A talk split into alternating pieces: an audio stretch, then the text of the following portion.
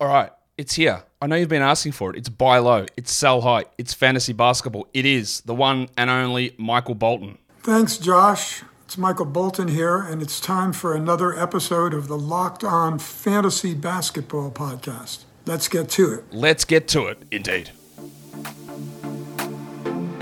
You are Locked On Fantasy Basketball, your daily fantasy basketball podcast, part of the Locked On Podcast Network.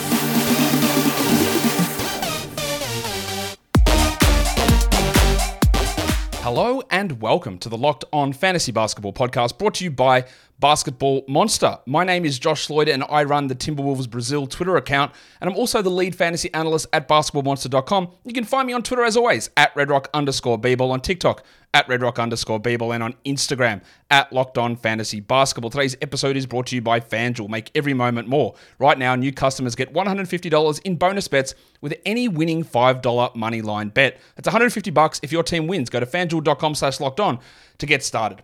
Thank you also for making Locked On Fantasy Basketball your first listen every day. We are free. We are available on all platforms. So, as I said, you've been calling out for it. And I reckon some of you will enjoy what I'm going to do here on this Buy Low Sell High show. Some of you won't. But let me just give you a quick explainer, which I will not do on any of these other Buy Low Sell High shows. Right? The idea of Buy Low Sell High is we're doing trades in fantasy basketball. And I talked about this on yesterday's show is the more experienced you get in fantasy basketball, the more the longer term your league is, the more experience your other managers get, the trades go down. People don't do trades in most fantasy basketball leagues. I'm telling you now. So my first reaction to fantasy basketball trades, if you ask me a question, is no. Don't do it. Be really selective in what you're doing in terms of trading. So I'm going to come out here and I'm going to say, these are five buy low players, and look at these, you must sell high on this guy. When I understand for a large portion of you guys listening to this, it won't be realistic. And that's good, right? It's good that you have other managers in your league or yourself who are very discerning and understands the ebbs and flows and, and trends. What I think that you guys, and what I take out of doing this show as well, because I don't make trades. I very rarely make a trade, right? Um, what you should take out of this show is, hey, this guy is flying. What does the ranking mean? Where does the ranking come from? Where is it going to come down? What is sustainable? What is unsustainable?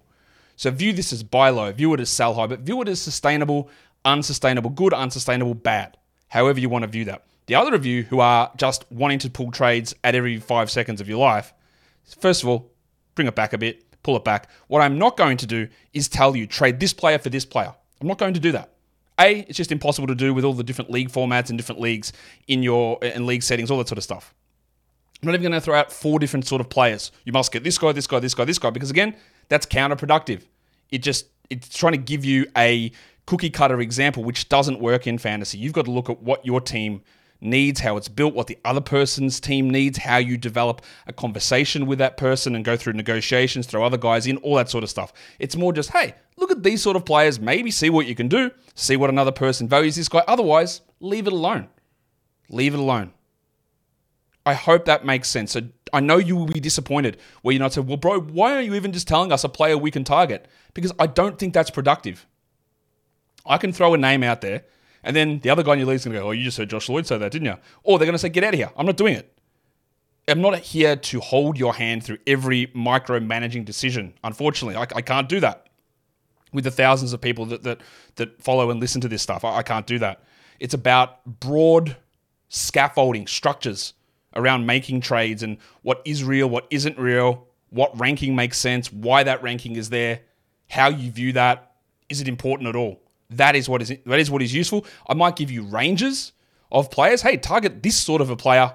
And when I say this sort of a player, I mean from literally this point moving forward, not what has happened previously. We don't care what has happened previously to a degree because once it has happened, it, we don't get it on our team. We want to see what that means moving forward, not what has happened. You can't trade for a guy who's had four hot games because you don't get those four hot games. They might happen for two more, but they might not. They don't carry over. So, experienced fantasy managers who don't trade, I understand. Buy lows and sell highs, you can't pull them off. I get that. I know that. I wouldn't fall for that stuff. I know that as well. Inexperienced people who love trading, I'm not providing you. What a way to sell a show. Everyone, you're going to hate it. You're going to hate everything on this show, guys. Don't listen. You're going to hate the way I'm producing it. That's basically what I'm saying. but I'm not going to be saying trade this guy for this guy. There you go. Winning move, go for it, done. It's not how this works. It's not how I want you to approach fantasy either. So, I don't even know if I hit this stinger transition, but oh, I did. I hit it before. It's all it's, again. I don't want to call it unsustainable trends because that's just a boring term that you know doesn't really generate any discussion or get people to watch and listen. But I do want to use this platform to explain certain things and get you to all be better fantasy managers. All right, think we got it. We're okay. I hope so. In saying that, let's look at some buy low players. I just noticed that buy low is cut off at the top. What an L that is. Might go in and fix that. All right, now this looks a little bit nicer. Fits into the screen better. Trae Young is a buy low at the moment. And these are, there are very, and again, what do I want you to take out of this? There are very key things that you can take out of it. A lot of people can be lazy in fantasy. They'll just look at a ranking that Yahoo, and the amount of times I throw this out, bro, Yahoo literally says this guy is ranked here, when it doesn't mean what you think it means. I cannot stress this enough and understanding what rankings actually come to doesn't mean shit, right? It's about where we look forward and how we project these guys out and the individual strengths and weaknesses. So, we look at Trae Young, who is averaging 40.8 fantasy points, which is 25th. People will tell you that Trae Young is struggling quite a bit. That's not that far off. But then Yahoo's ranking, which is a category league based ranking, says he's 78th for the season minus one rankings, which I think is a far better way. And it's using some of my weightings, which again tried to incorporate some of the fluctuations in low volume categories. You know how I do this. This is a standard formula I use. He's 17th, not far away. But the discrepancy there versus what so many people will see will tell you that he's having just a stinker at 78. So what's happening?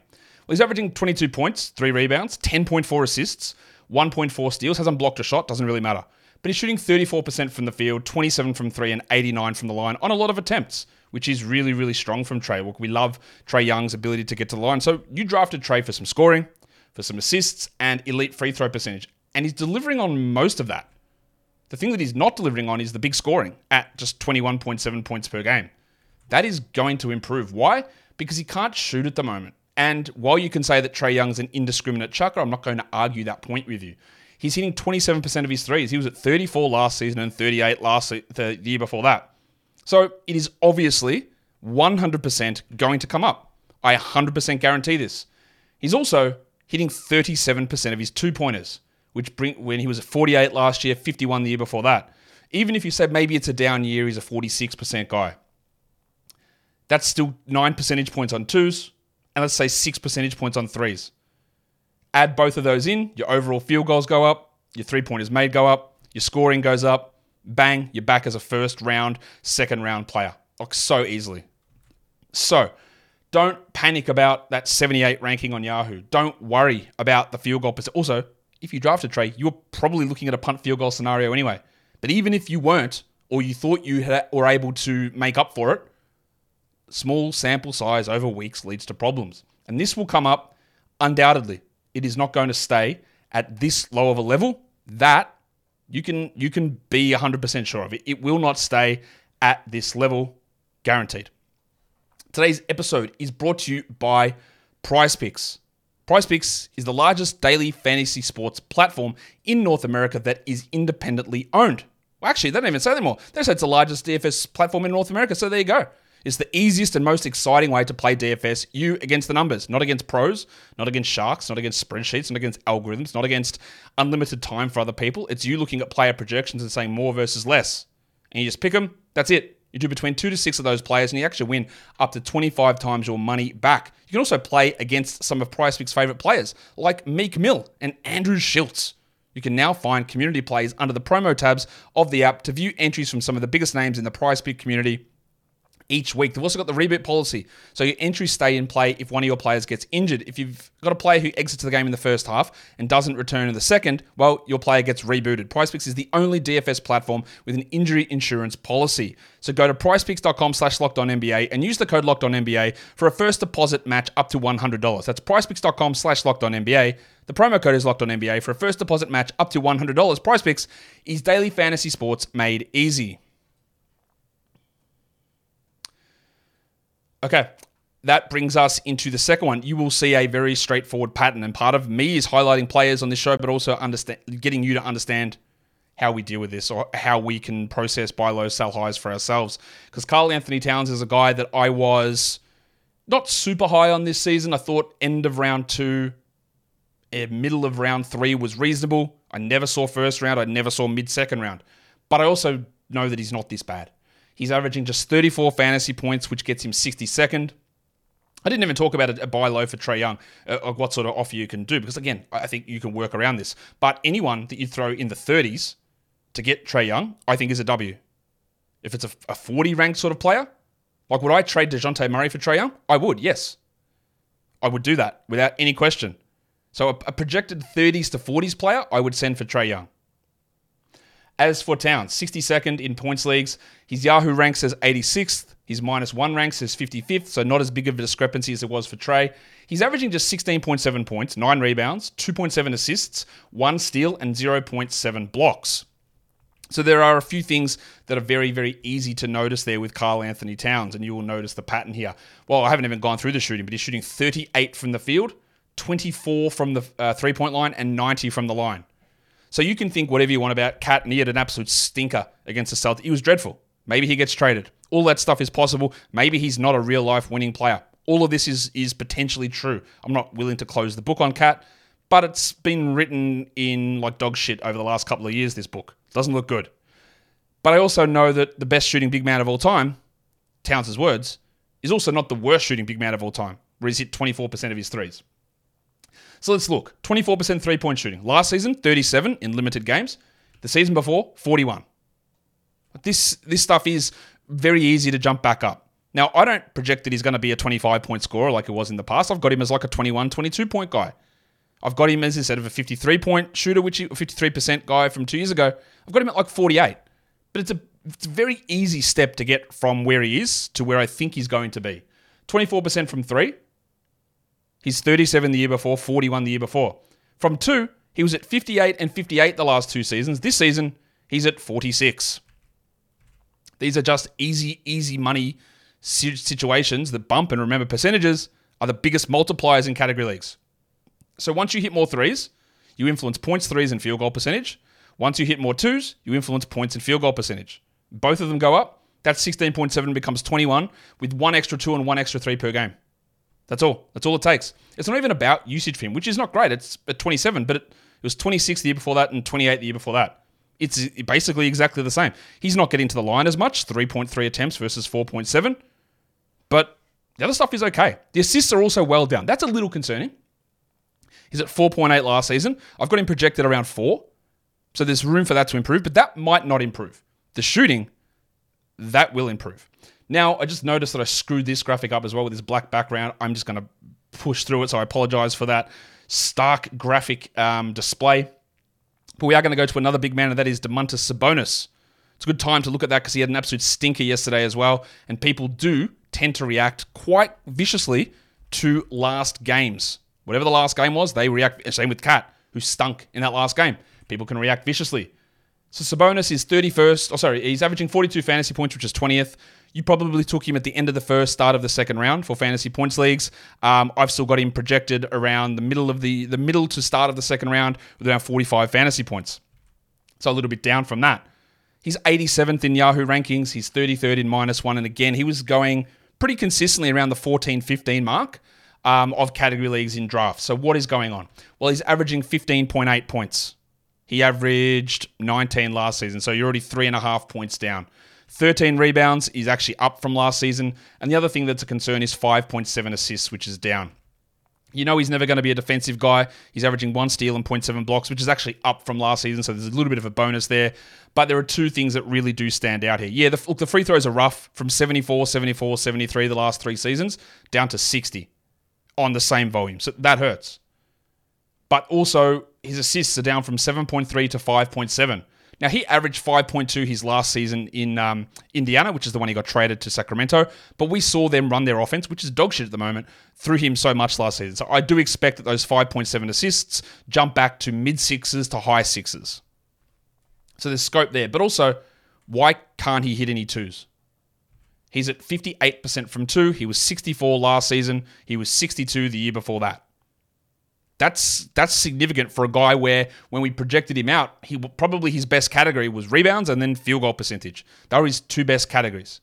So when you drop it by four or five or six percentage points, it, it makes a difference, and you would have to expect that that jumps back up, as well as the weird 14 percentage point drop in his free throws, which has to improve. Even if that, even if you're punting free throws, the drop of 14 percentage points in free throw percentage drops your overall scoring rate down too. So all you need is that to improve back up, and you'll be okay, I think. In terms of what do you send out for Sabonis, again, he was a guy you got in the second round. I would you're not going to be able to send a 50th guy, you're not going to be able to send an 87th guy like where Yahoo is. A guy in the third round, I think is reasonable to try to see if anyone wants to bite on that if they're pissed off with what the Kings are doing, if they're worried that the playoff factor has really reduced his effectiveness. That's worth looking at because again there are key indicators, two point percentage very clearly. He's also shooting 25% from 3 and 60 from the line, which are going to bump his numbers back up. So we can look into that. Today's episode is also brought to you by FanDuel Sportsbook. Score early this NFL season with FanDuel, America's number one sportsbook. Right now, new customers get $150 in bonus bets with any winning $5 moneyline bet. That's 150 bucks if your team wins. So if you've been thinking about joining FanDuel, there's never been a better time to get in on the action. The app is so easy to use. You go in there, you place that moneyline bet, get the win, get your bonus bets, and you go in and you can check all the different things. There's spreads, there's uh, there's money lines, of course. There is parlays, there's player props, there's totals, there's futures. FanDuel has it all. So you might be able to look at the say scoring player prop for Domantas Sabonis for next game I reckon it might turn around, and you can have a look at that and use your bonus bets on it. So Go to fanduel.com slash locked on and kick off the NFL season. FanDuel is an official partner of the NFL, and don't forget to gamble responsibly. This show is taking a while because I'm going into quite a bit of detail. I might end up, I'll see how we go. I might end up splitting this into buy lows and sell highs as a separate show. I think I might do that just to keep them a little bit more digestible. Um, the next buy low player is Zachary LaVine in Chicago. He's had that one absolute explosion game where he dropped 51. And aside from that, it's been pretty disappointing much like the entirety of that Bulls squad. Just disappointment after disappointment. Now, I thought LaVine, and maybe I'm just way wrong on this, I thought LaVine, when he was getting drafted at like 48, 50, was being significantly undervalued by the fantasy market. Maybe I'm wrong. He's averaging just 31 fantasy points, and that makes him the 76th ranked player. He's 111th in Yahoo rankings, 81st in minus one. So what's going on? He's averaging 22 points. He's averaging four rebounds, 2.3 assists, 0.8 steals and 0.1 blocks, shooting under 42 from the field, 32 from the line, and 80. Uh, sorry, 32 from three and 87 from the line. So again, it's really easy to see what's going on here. Um, the minutes are fine. The usage is exactly the same as last season, 29.4. Right, so I've got him still projected at that. There's a couple of things that are just very, very easy to tell here. We're not worrying about defensive stats increasing. Number one is his assists are half of last season. He's averaging 2.3. He was at 4.2 and 4.5 last season. The Bulls team is largely the same, apart from Coby White starting and Ayo Dosunmu to the bench. Coby White's not generating gigantic assists. LaVine's numbers are just down. They're up over the last four. He's up to 3.3 over the last four. And I think it's fair to suggest he gets back to four. So that already gives a significant rise to his overall production because currently he's a below average assist guy. I think he gets back to being an above average assist player. And then the other thing is the shooting. This is a player who, over the last three seasons, his field goal percentage was 51, 48, 48.5. He's running at 41.8. Why? What's happening? Well, can't hit threes. 32% from three. Last season, 38. The year before, 39. The year before, 42. It is a downward trajectory, but I don't expect that Zach LaVine's a 32% three point shooter. Also, his twos are unbelievably low 42% on twos. That's not. It's 42. No, 42 is not right. Apologies. He's at 48% on twos, whereas last season he was at 50, um, 56 and 54 the year before that. So he's just well below, well below where he needs to be. Those numbers just aren't aren't where they need to be at. I realize what those numbers are there. That's not two point percentage. That's field goal percentage. 42 field goals versus 49 and 48 the last two years. Sorry, my bad. The twos are down from 56 and 54 down to 48 this season. So there's just so much room for him to improve in assists, in three point shooting, and in two point shooting. And that should be able to bring him all the way back up into the top 50. So, any guy outside the top 50 for LaVine, as you look as a, a non top 50 player, I would send to get him back. And often you can you can contrast the buy lows and the sell highs together to maybe get some value back in a deal. But I think that's a good way of looking at it. That he should be a top 50, probably top 40 player as we move forward. And he's currently nowhere near that because of shooting. The last buy low, sell high, well, actually, the last buy low that we're going to look at goes in New York, and it is the burner, Jalen Brunson, who, like I was a little bit down on in the um, in the preseason. There was so much talk from Knicks people. Fred Katz was talking about all the Knicks internally. were saying, "Man, Brunson's got another leap in him." I go, ah, okay, I, I don't really know where where he takes it. I don't know how he gets there. But not only has he not taken a step forward, he's taken big steps back. Like he's struggling. 35 fantasy points, which is 54th. He's 118th on Yahoo's rankings. Again, 118th would suggest that you consider benching him, which you don't. Why those rankings are garbage. He's 68th in minus one. So just don't get sucked into those numbers. I still view him, despite me being down on him as a as a prospect or, or as a draft pick this season. I still view him as a top 70 guy very comfortably. I am not sure. Like I did have him as a top 50 guy. I have moved back on that a little bit.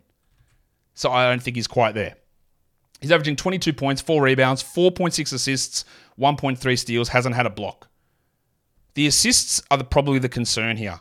4.6 assists versus 6.2 last season. He's not a super high assist player, but he averaged 4.8 assists playing alongside Luka Doncic in only 32 minutes two years ago.